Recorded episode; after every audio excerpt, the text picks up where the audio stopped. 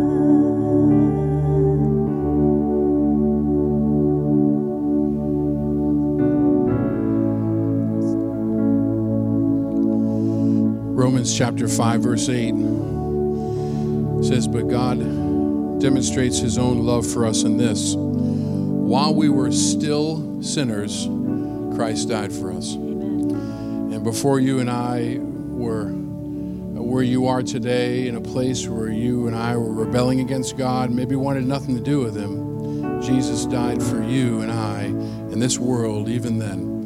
And we can love people that love us, right? But how about dying and giving your life for people that even despise you? What an incredible thing he has done. Amen? Amen. Amen. You may be seated this morning.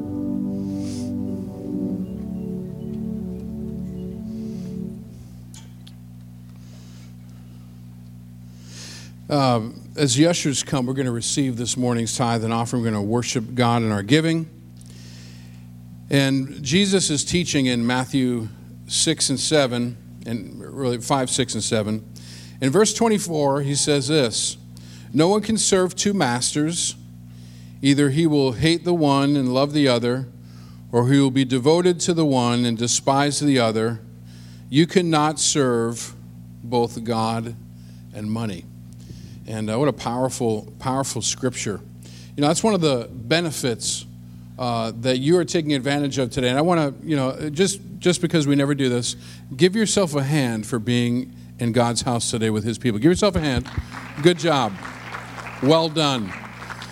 And some some days it's so much easier to stay home, right? So much easier, but you're here. And one of the benefits you and I receive from being in a place like this is we have the opportunity to be, to be challenged and reminded in our giving because we, we can't serve two masters. And that's something that, without reminders in this life, uh, it's easy to do. We're going to serve one or we're going to serve the other. And giving is the antidote for that. So, Lord, thank you that we get to be here today. Thank you that worshiping together gives us opportunity to be reminded that God, you are Lord, you are King, just like we've been singing. And I pray that in this offering, you would see, receive all that worship in Jesus' name. Amen.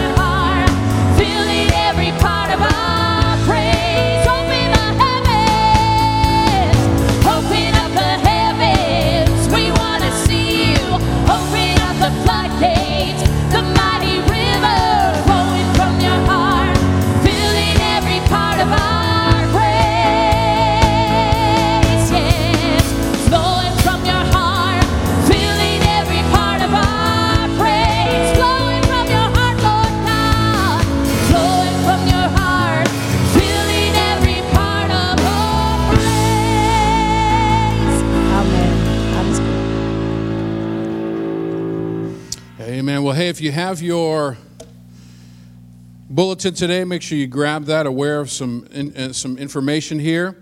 Uh, two things for our kids' ministry. We've got uh, camp deposits are due next Sunday. And just a, a promo for camp. Um, I met my wife at camp, okay? And uh, didn't that blow you away, Kenny? He, he's shaking his head. He can't believe it.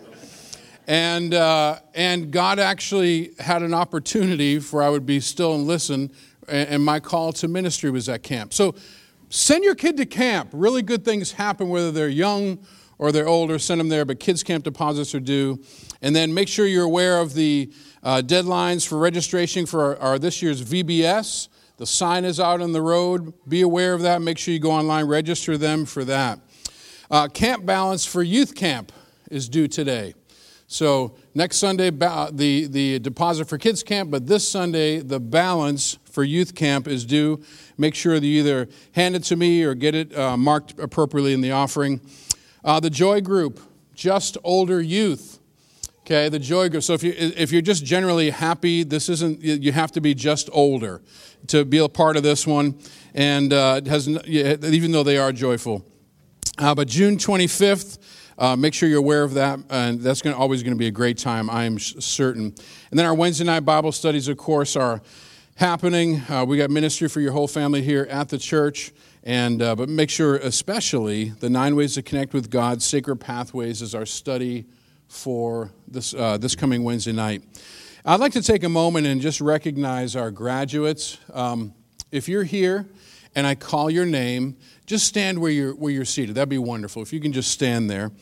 uh, Clay Allen, uh, Lydia Getty, Anna Trotman, Trey Wilson, Zachary Furr, Maya Allen, Will Moncrief, Micaiah Ojo, Zachary Vivakis, and Ian Vivakis. Would you give them a hand this morning?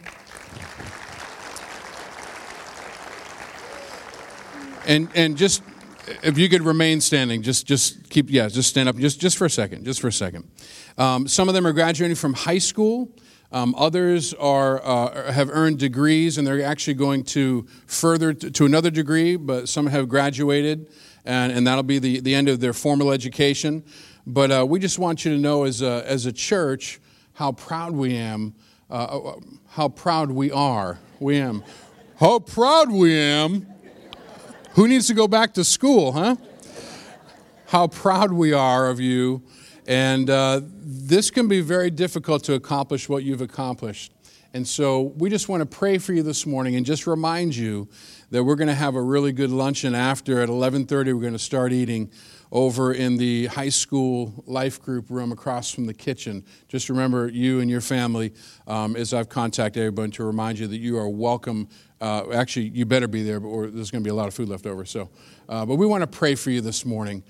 Father, I thank you for your goodness to us. God, I thank you for seasons in our life, uh, seasons that can be very challenging at times, seasons that seem to drag and sometimes just fly by. And Lord, I'm so uh, proud of each one here, their accomplishments. Lord, some have not only graduated, but they've graduated with high honors, the highest honors. And I pray that in these days to come that you would give them wisdom for next steps, that you would give them insight into the future that you have for them. And Lord, I pray that most of all, most of all, that they would be young men and young women that continue in their future following you, honoring you with their choices, with their life. Bless them today. Lord, uh, make uh, crooked places straight. Lord, make rough places smooth. Bless them and go before them. In Jesus' name, amen. You may be seated. God bless you guys. Yeah, Pastor Hans, thank you so much for lightening the mood with a gaffe. Because while you were giving announcements, I was zoning out. Okay, so I have to, I have to come clean. Um, you talked about joy group, and my mind went off somewhere. Because, you know, joy group, it doesn't mean just a happy group of Christians, though they are. They're almost crazy. And that, that became an acronym in my mind crazy. Not joy group, just older youth is the joy group. These are happy, crazy seniors. And I thought we could call them the crazy group. Christians, radical, radical and zealous for Yahweh. Crazy, C R A Z Y. So, anyways, that's where I was going. And I don't know, did you make an announcement about ladies' convention? You forgot. Okay, so, whoa, all right. So, so I didn't go that far astray. Um, yeah, Sherry Lipscomb is not here today. She wanted me to make this note. As you know, the ladies' convention's in November, but there are 5,000 women who go to this every year, and it's basically once it's shut off, it's shut off, you can't get in. So, ladies, you know, those of you especially have been before, you know the routine. If you're planning on going, you need to see Jeannie Vafakis today or Sherry next week, but let them know soon because I believe early bird registration ends July 27. So you have just about a month. Can you believe that? For a November event, but it's so popular, it's so well attended that we need to get in early. And I know a lot of you like to stay at the Hershey Lodge and not at some other property. So um, if just begin thinking about ladies, if you're interested in going, it is. I haven't. I was going to say I haven't been there, but actually we have been there, haven't we? Do I remember we were looking at the property, and it was the same weekend as as uh, Rangers were looking at a possible event there, and um, we got to see all that. I couldn't believe how packed it was. So again, keep that in your mind for the ladies. And now on to even more important things. This morning we have the pleasure of dedicating a cute little young girl to the Lord in dedication. Her name is, and I've been, man, I've been struggling with this. I want to say it one way, and it's Aria, right? Aria? Okay. Because I keep wanting to say something else, and I'm not going to, because then I'll, I'll remember it that way. Her name is Aria Elizabeth Gazdia. And I'd like for her and her mom and dad and any friends and family members like to come and join us right here at the front of the church.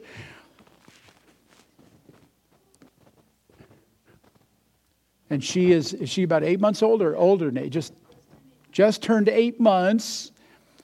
So I don't want to start using this term, but she's one of the pandemic babies. Hello. She's checking me out. She says, What am I doing? Why is that man staring at me? I'm glad she's got a big brother to take care of her, too. Learn a lot of things from him, aren't you? Yeah, all you need is that first one, and then the others, they learn so fast. So. I think most of us know that in our church we, um, we don't baptize babies. Um, in evangelical churches, we dedicate children and little babies to the Lord. And the reason is because the Bible actually teaches us that baptism, baptism by water immersion, is reserved for those who have made a profession of faith, that they've decided to follow Christ. They've asked God to forgive them of all their past, all their sins, and to come into their hearts and their lives. And of course, a little child isn't aware of really their sins or their situation, their condition before the Lord. And so we follow a formula that is found in the Old Testament, and it's recorded in 1 Samuel chapter 1. And here's what it says It says, After he was weaned, she took the boy with her, young as he was, along with a three year old bull an ephah of flour and a skin of wine, basically an offering, and brought him to the house of the Lord at Shiloh. And when they had slaughtered the bull, they brought the boy to Eli, and she said to him, As surely as you live, I am the woman who stood here beside you praying to the Lord. I prayed for this child, and the Lord has granted me what I asked of him. And so now I give this child to the Lord. For his whole life, he will be given over to the Lord. And he worshiped the Lord there. And likewise, these parents here this morning, standing before us today, are grateful for God's provision of a little one in their life. And they've brought their young daughter here today to be dedicated or given to the Lord. In a few moments, they're going to pledge to raise Aria for God, to live as godly examples before her, to help her to develop spiritually, and ultimately to honor the Lord all of her life. And I'd like for you, the congregation, to also be in support. We are a church family, we are a body, a local body of Christ. And we need to support this family and to realize that we all have a responsibility to be an example for this little girl. Jesus warned us very pointedly that we ought not cause even a little one to stumble. I want you to listen to exactly what he said. This is Matthew 18, 6. But if anyone causes one of these little ones who believe in me to sin, it would be better for him to have a large millstone hung around his neck and be drowned in the depths of the sea. And so I want to ask all of you to stand with me now as uh, we prepare for this act of dedication. And Brandon and Lauren, I have three questions for you, very simply, and I've asked you this before. so, Brandon and Lauren, in the sight of God and in the presence of these witnesses, do you solemnly promise to bring up this child in the fear and admonition of the Lord? If so, say we do. We do. Do you promise to seek to lead her to accept Jesus Christ as her own Savior and Lord? If so, say we do. We do. Do you promise to live before her consistent and godly lives? If so, then say we do. We do. Okay. And based upon your confession, I want to take little Aria and we're going to pray for you, okay? Look at that. You're good. Yeah. She, okay, but we've got to go fast. Lord, we thank you for little Aria, Lord. I thank you for her life. I thank you for bringing her into this family. I thank you for loving her. God, I thank you that you have a plan for her and a purpose. And Lord, I pray your blessing in her life, Lord, that she would fulfill your, pur- your purpose. Lord, as we dedicate her to you, in Jesus' name. And Lord, now we hand her back to her parents. That's a cue. and Father, we. We pray for Brandon and Lauren, God. Continue to give them wisdom as parents. Lord, we thank you, Lord, for the on the job training they've already had with their son. And now, Lord, it's going to continue. And I pray that you would bless them. Lord, give them a real peace, give them a confidence, Lord, to, to raise Aria for you. In Jesus' name, amen. Amen, honey. Amen. Hey, let me give you something. Well, somebody. Okay, God bless you guys. Well, I want us to continue today in our study or series on marriage and to bring some clarity to our relationship as husband and wife. Um, I've said it repeatedly from the start of the series that there's an awful lot of confusion out there in our world today, far too much confusion concerning the duties and the responsibilities of a husband and a wife. And, and therefore, I want to believe, I, I believe that there's an equal amount of frustration that accompanies that. Confusion and frustration go hand in hand. And so I sincerely hope that what I share with you, okay, today as in weeks past, is going to prove helpful to every one of you, both those of you who are married as well as those of you who may someday be married.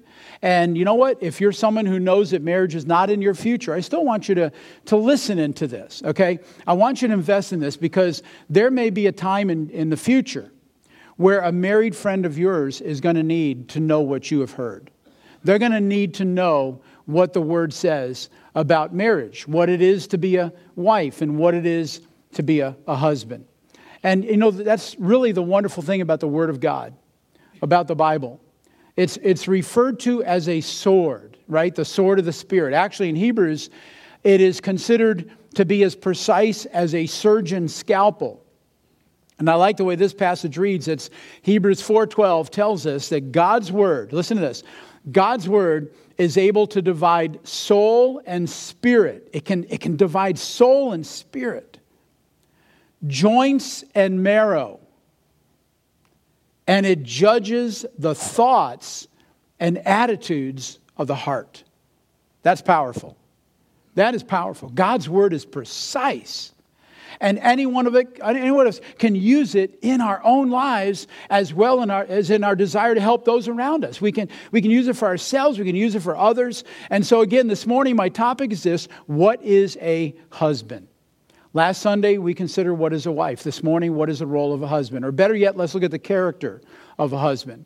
And both Genesis chapter 2 and, ver- and verse 24 and Ephesians 5, verse 31 tell us that a man, a man shall leave his father and mother and be united with his wife, and the two shall become one flesh.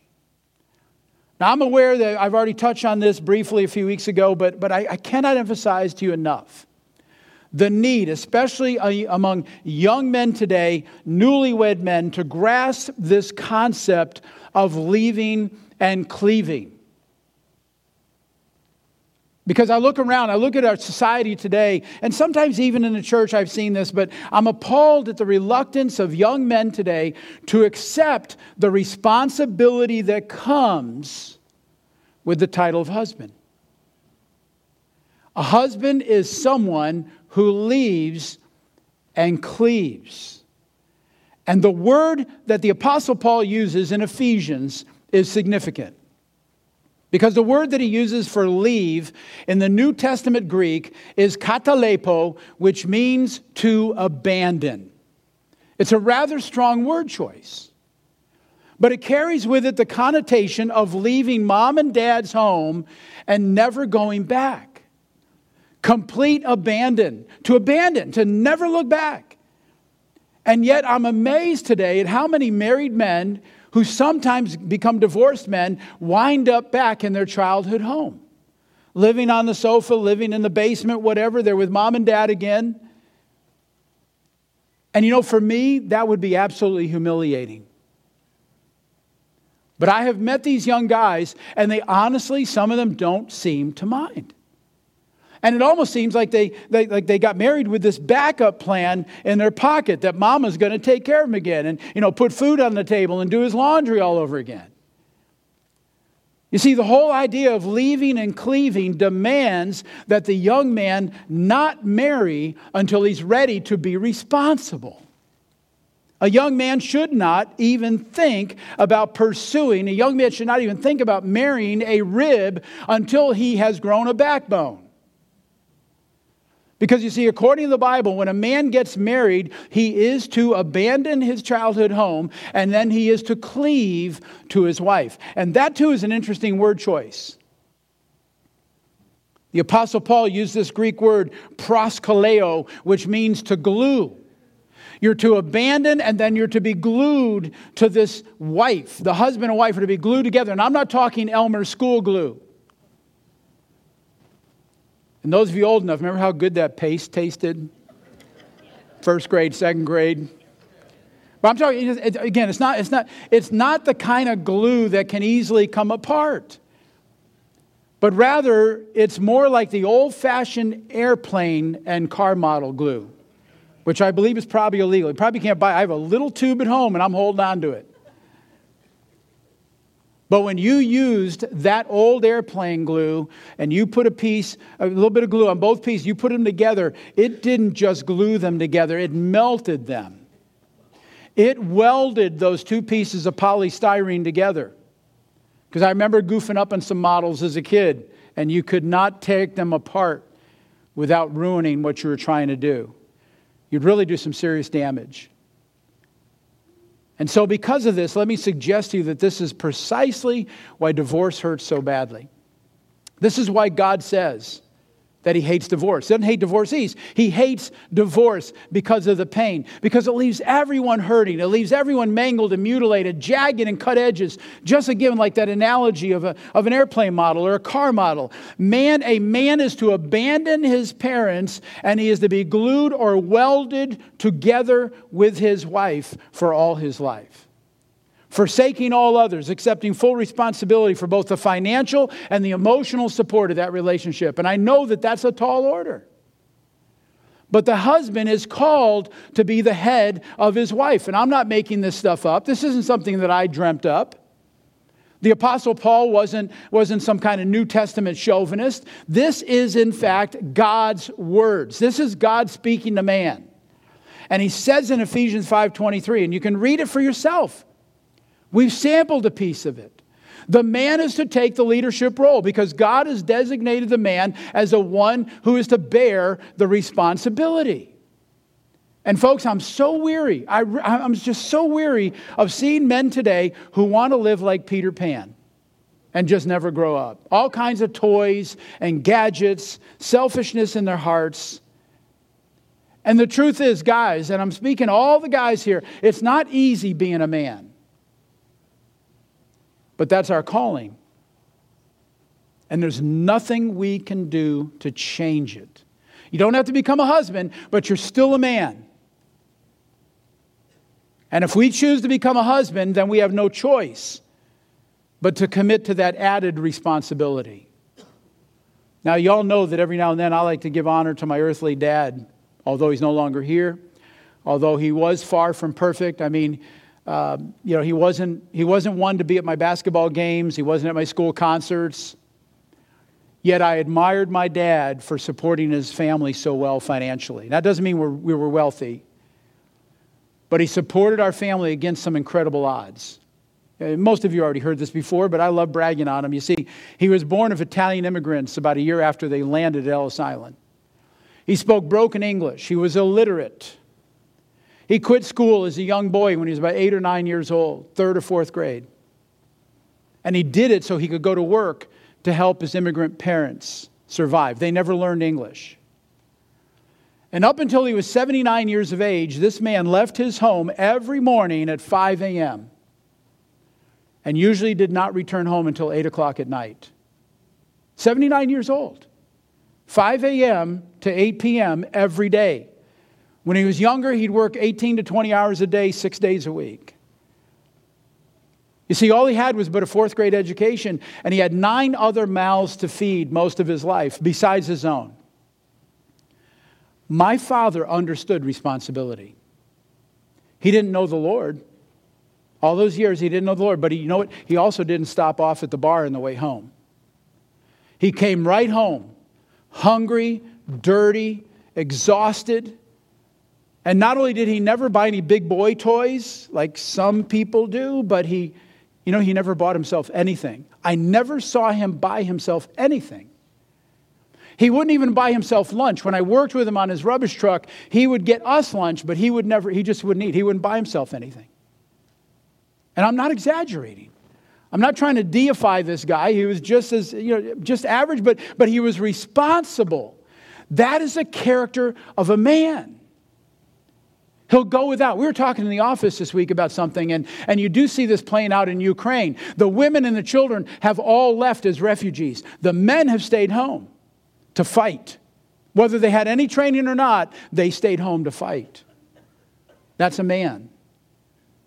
They're going to pay that price. They're going to be responsible. They're not going to run away. For what it's worth, back to my dad, he finally retired at age, retired at age 89. He went to heaven at age 95 because he got saved. And he would have been 109 years old this past March. And so, fellas, if you're going to be married, then you need to learn to leave and to cleave. And let's, let's consider Ephesians 5.25, moving along to the second piece of the character of a man. And Ephesians 5:25 says, "Husbands, love your wives." And again, this too is a heavy responsibility. A husband is one who leaves and cleaves, and he's also one who loves his wife. And boy, we love to throw that word around.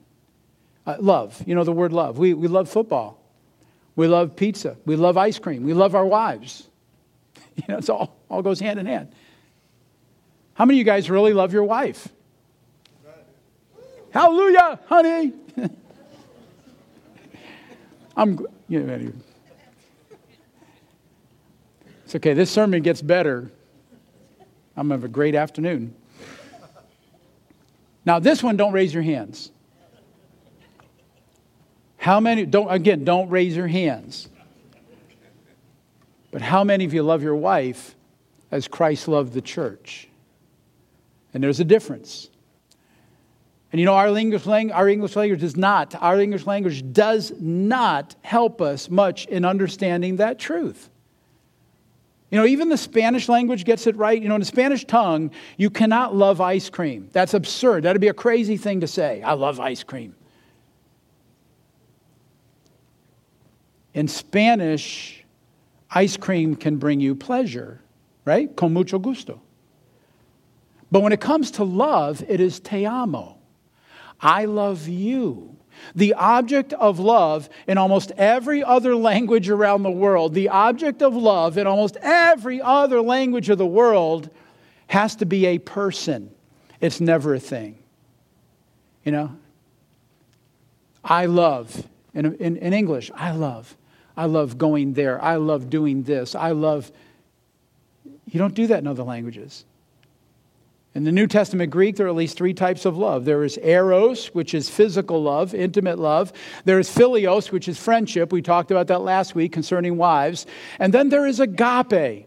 Agape is godlike love, it's unconditional love. And the Greek New Testament has these three choices. Again, in the English language, we have one. But God so moved the Apostle Paul to tell husbands that they are to love their wives with agape love.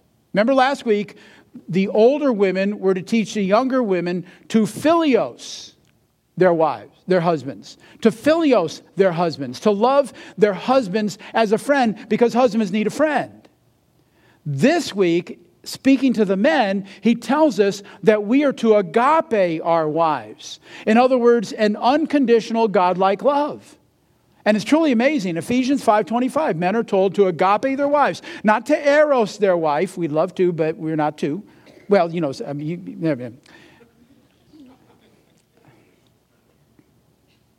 somebody get me a cappuccino quick. That comes naturally. The eros love comes naturally. The specific word choice here is to love with an unconditional love. And I'm telling you guys, that is a tall order. That is truly heavy because it's all too easy to be selfish. It's easy to hold a grudge. It's easy to keep score. It's easy to want what you want when you want it. But the Word of God tells us specifically that we are to love her with an agape love, a godlike love, an unconditional love. And, and again, get this the, uh, the word agape that's used, used here for love in this passage is in the imperative. And what that means is that it is commanded. If something's in the imperative, it is commanded, it's not a suggestion. Husbands are commanded to love their wives unconditionally, just as God does, just as Jesus loves us, the church. The apostle John described Jesus' love this way in 1, 1 John 3:16. John said, "This is how we know what love is. Jesus Christ laid down his life for us, and we ought to lay down our lives for our brothers and sisters." And Jesus had, had said the same thing previously in John 15, 13, when he said, Greater love has no man than this, that he lay down his life for his friends. And you know, in both references, when it says, you know, he, how much he loves us, agape is the word choice for love here selfless, unconditional, godlike love. And here's another interesting uh, word choice that I want to point out to you. When it talks about Jesus laying down his life for his friends, the traditional word in Scripture and in the Greek language is zoe. That's the, that's the normal word that a person would use for life, is zoe. But that's not the one that's used here. When Jesus talks about laying down his life, he uses another word. It's very interesting. He uses the word suke, suke, psyche, which means soul. In other words, he's not just giving his life on the cross. He's not just, not only will, his, will, the, will the blood flow and his heart stop, He's not just giving his life, but he is laying down everything that he is. He's laying down his soul, not just his physical being, but his soul, and the soul being his personality, his opinions, his preferences.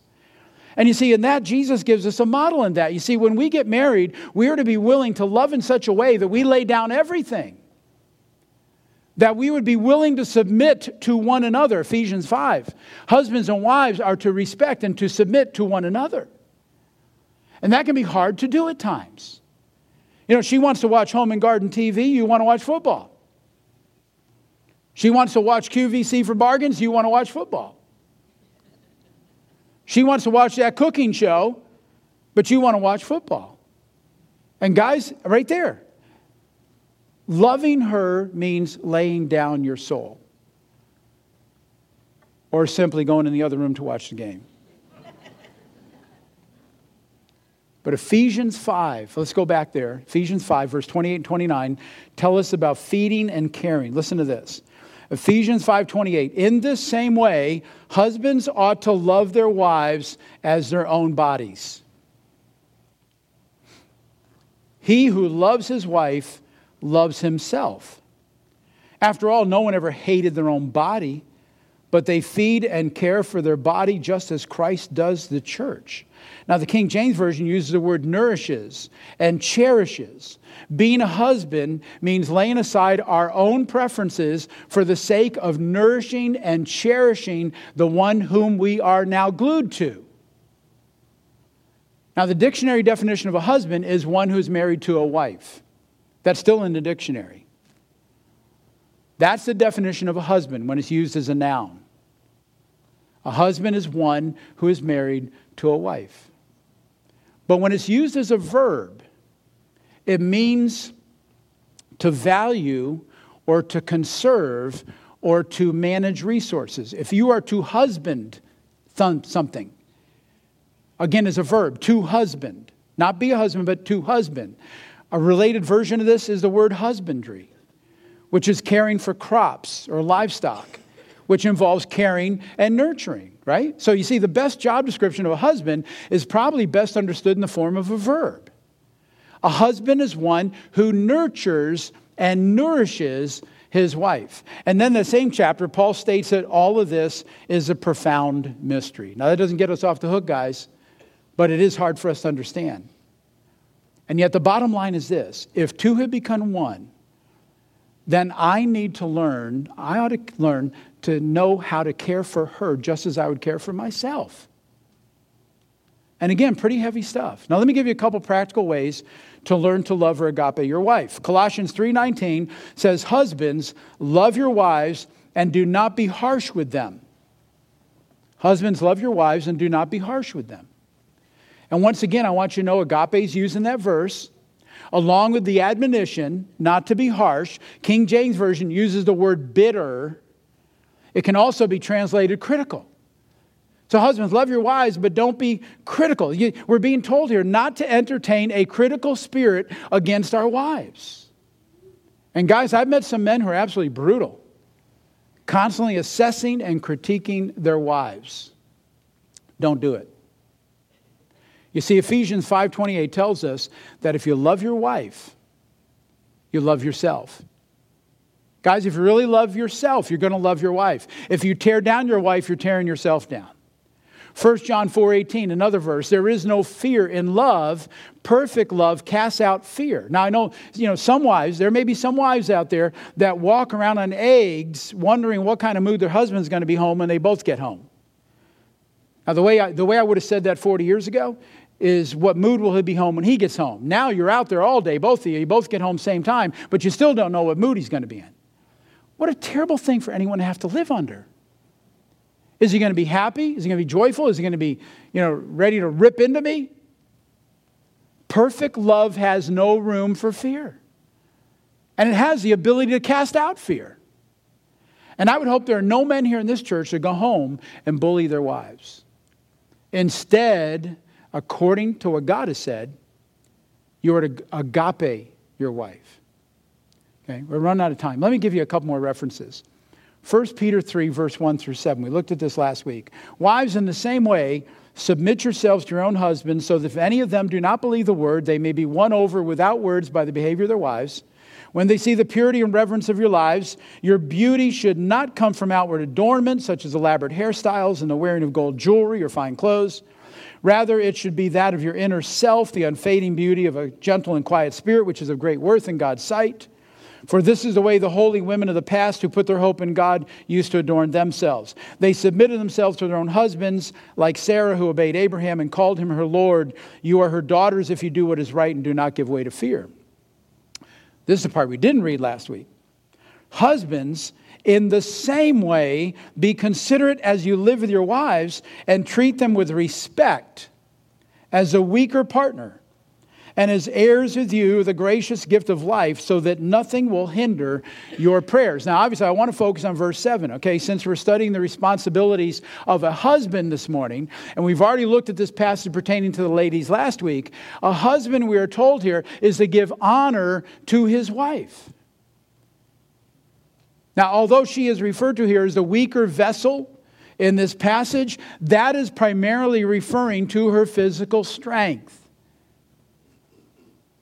regardless of the physical differences between male and female, we're told here that the husband should value her. The word used here for respect can also be translated as honor. The New Testament Greek word that's used here is time, which means money paid or value, being precious or priceless. We're to honor her because of her incredible value which immediately brings me back in my mind to, to Proverbs 31, the Proverbs 31 woman who, in verse 10, listen to this, is being described as being worth far more than rubies. Doesn't that express value? And rubies are the most priceless gem. Not diamonds, rubies. Verse 11 says that he, her husband, has full confidence in her and therefore lacks nothing of value. So, doesn't she have value? And so, fellas, what I'm saying is this you need to consider the value of your wife. What is she worth? What does she add to your life? The Proverbs 31 husband says lacks nothing with this kind of wife. And so I want to encourage you to set aside some time.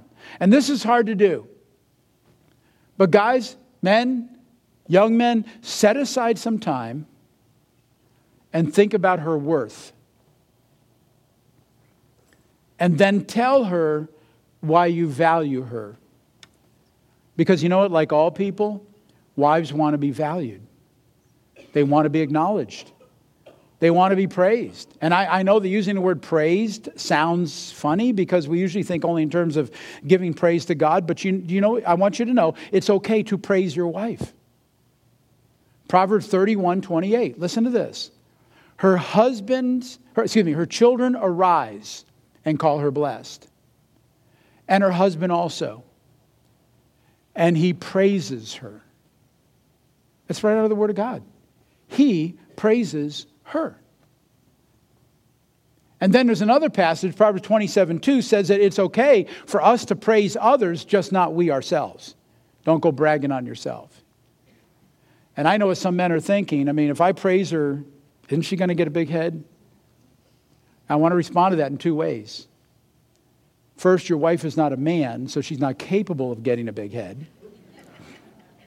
Now, listen, I've learned this not from the word, but from experience. Secondly, and guys, experiment with this try it on your wife and see what happens. Try it on your wife and see what happens.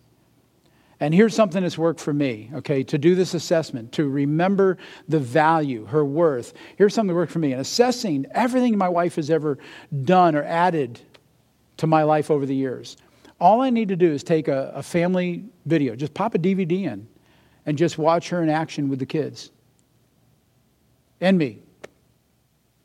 Or maybe grab an old photo album. I'm sure some of you still have them. And just look at the photos. And you'll see all the ways that she has improved your life. I mean, I do it. I can see how she's made my life better. She's made, I mean, she's, she's done so much for our children, our grandchildren.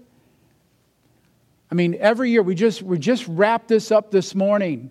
But my wife got this crazy idea years ago. It's going to kill us if we keep doing this but it's, it's grandma's. Can't hear you. Somebody yell it out.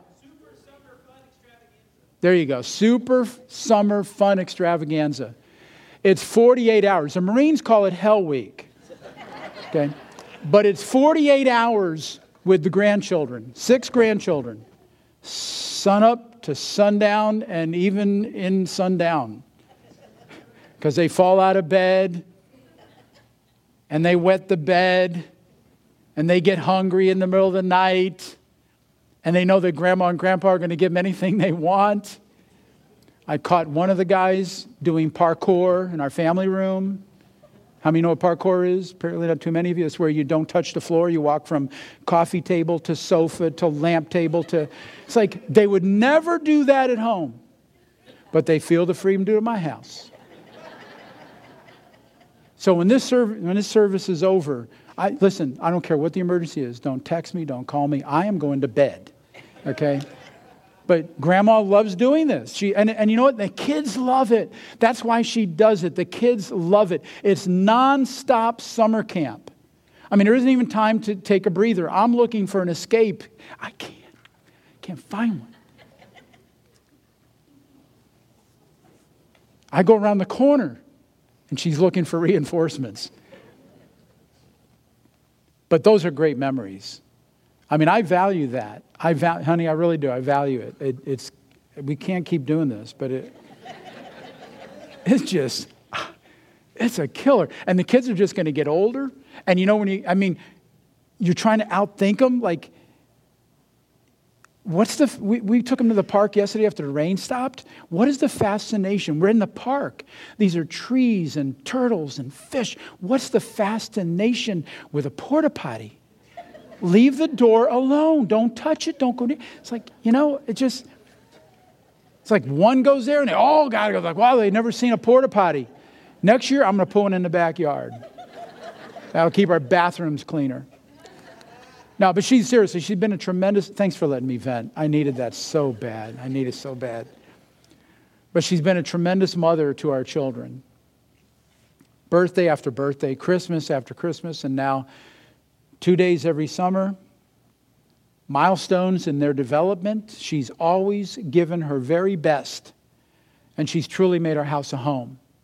And she's made five individuals into a very special family. And then, of course, a son-in-law came along and a couple daughters-in-law and grandchildren have been added seven so far you see looking back helps me to see more clearly how much she's worth and now and then i tell her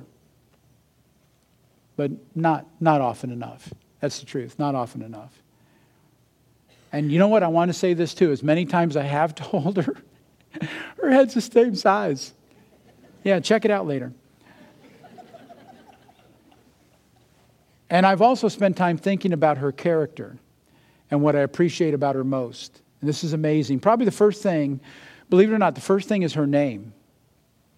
Her name from the Greek language means pure. Kathy is from the Greek katharos, which means pure, and she is pure. And then when I bring this forward into the present, I have another descriptive. It's not quite as biblical sounding, but it's, it's a word that really summarizes who she is and I come up with the word competent. Competent. Of all the things that she may do, she is competent. She can do anything and she does it with excellence. And I value that. especially since she is a pastor's wife. You see, besides carrying the responsibility of being a nurse, she carries the responsibility of being a pastor's wife. And both jobs require competence. One more thing, and then we'll wrap it up. 1 Peter 3, verse 7 again. One last word to the men. If you'll take that seventh verse seriously, in fact, you can look it up again later, you can memorize it. 1 Peter chapter 3, verse 7. If you will take that verse seriously, you will be blessed. I mean, you'll be incredibly blessed. If you will value your wife, honor her as a co heir of the grace of life, your prayers will not be hindered. And the word hindered can mean detained. Remember in the Old Testament, remember Daniel, how he prayed, and for three weeks, God answered immediately, but for three weeks, his prayer or God's response was detained. And, and it can happen. And I simply want to suggest to the husbands work on your marital relationship so that you will not be hindered, so that you will be victorious in your prayer life. You see, Satan knows, as Jesus once stated, a house divided against itself cannot stand. And obversely so, a house that's united is invincible. I said, a house that's united is invincible. Husbands, love your wives Honor your wives as co heirs of the grace of life so that your prayers be not hindered. Let's pray. Father, we thank you, Lord, for this morning. And Lord, just so much, just so much info from your word. But God, we need this. And I pray, Lord, that every man here today would know what it means to be a husband. For those that are yet to be husbands, maybe even some who, are, who will be husbands again, will know what's required. And Lord, not one of us will be perfect in this, but we can strive. We can strive to live according to your word. And Lord, I pray your blessing on each and every marriage and marriage to be, because we have marriages tending, pending here today. Lord, I pray your blessing in Jesus' name. Amen. Amen. At this time, Pastor Brandon is coming to lead us in the Lord's Supper. Kathy, if I could suggest maybe Grandma's Winter Wonder Week would be appropriate, you think? that's, our, that's our daughter cheering for that one. Praise the Lord. If you will, prepare your elements this morning.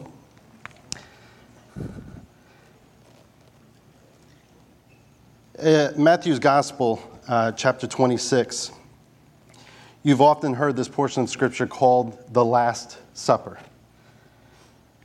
And as you know, they're preparing the Passover meal for Jesus, and he, he tells them, One of you will betray me. We, we understand that it's Judas.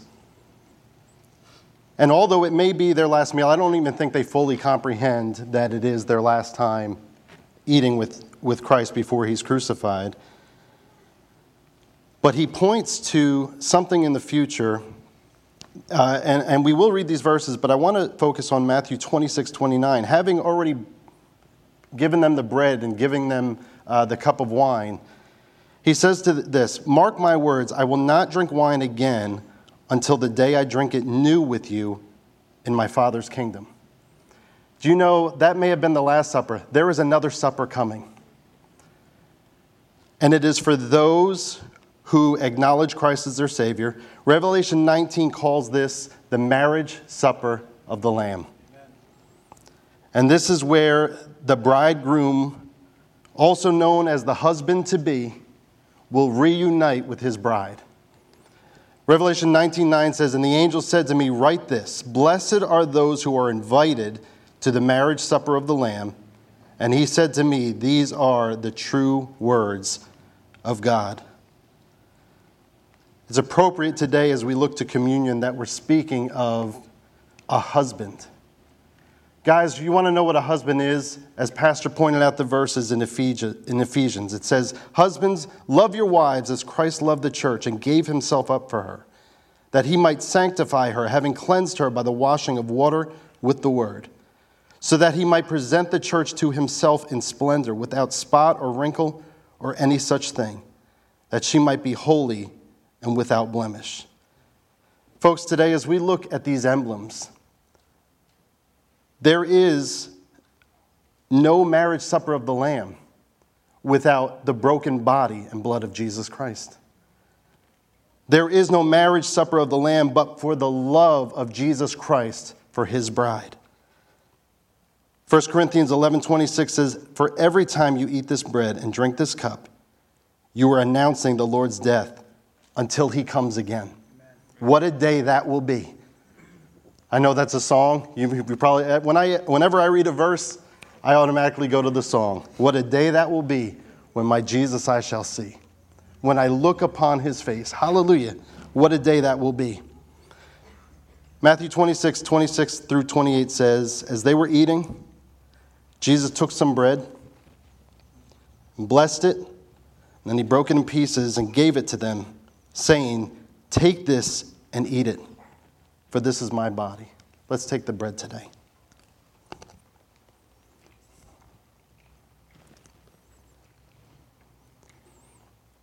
And he took the cup of wine and gave thanks to God for it. He gave it to them and said, Each of you drink from it, for this is my blood, which confirms the covenant between God and his people. It is poured out as a sacrifice to forgive the sins of many. Father, thank you. Thank you, Lord, that we remember Jesus Christ's sacrifice through these emblems today. But Lord, we are reminded of a, a greater day to come when we will be reunited and we will feast and celebrate in your presence, God, all because of what Jesus Christ has done for us. Lord, now we take this, this juice, Lord, and we remember the blood that was shed for each one of us. Hallelujah. Let's partake together. If you'll stand together with me.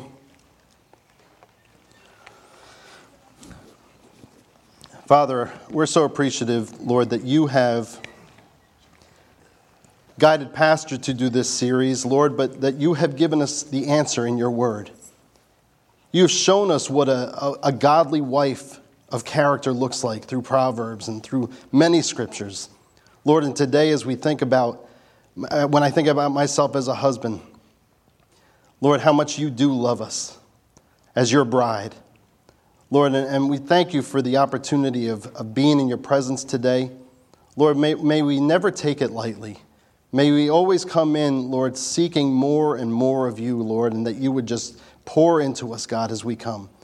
Lord, as we leave today, we pray that we would have a, a great week coming up, Lord. I pray that if we're coming back Wednesday night, Lord God, that you would just bless us, Lord. Let this week be one of, of uh, blessing in our lives, God. But as a husband and as husbands today, Lord, I pray that we take that challenge and tell our wives what they do mean to us. Lord, and, and be thankful for them in every way. We pray you now, uh, praise you now, God, and we pray that you would just give us a great uh, day in you. We give you the praise in Jesus' name. Amen.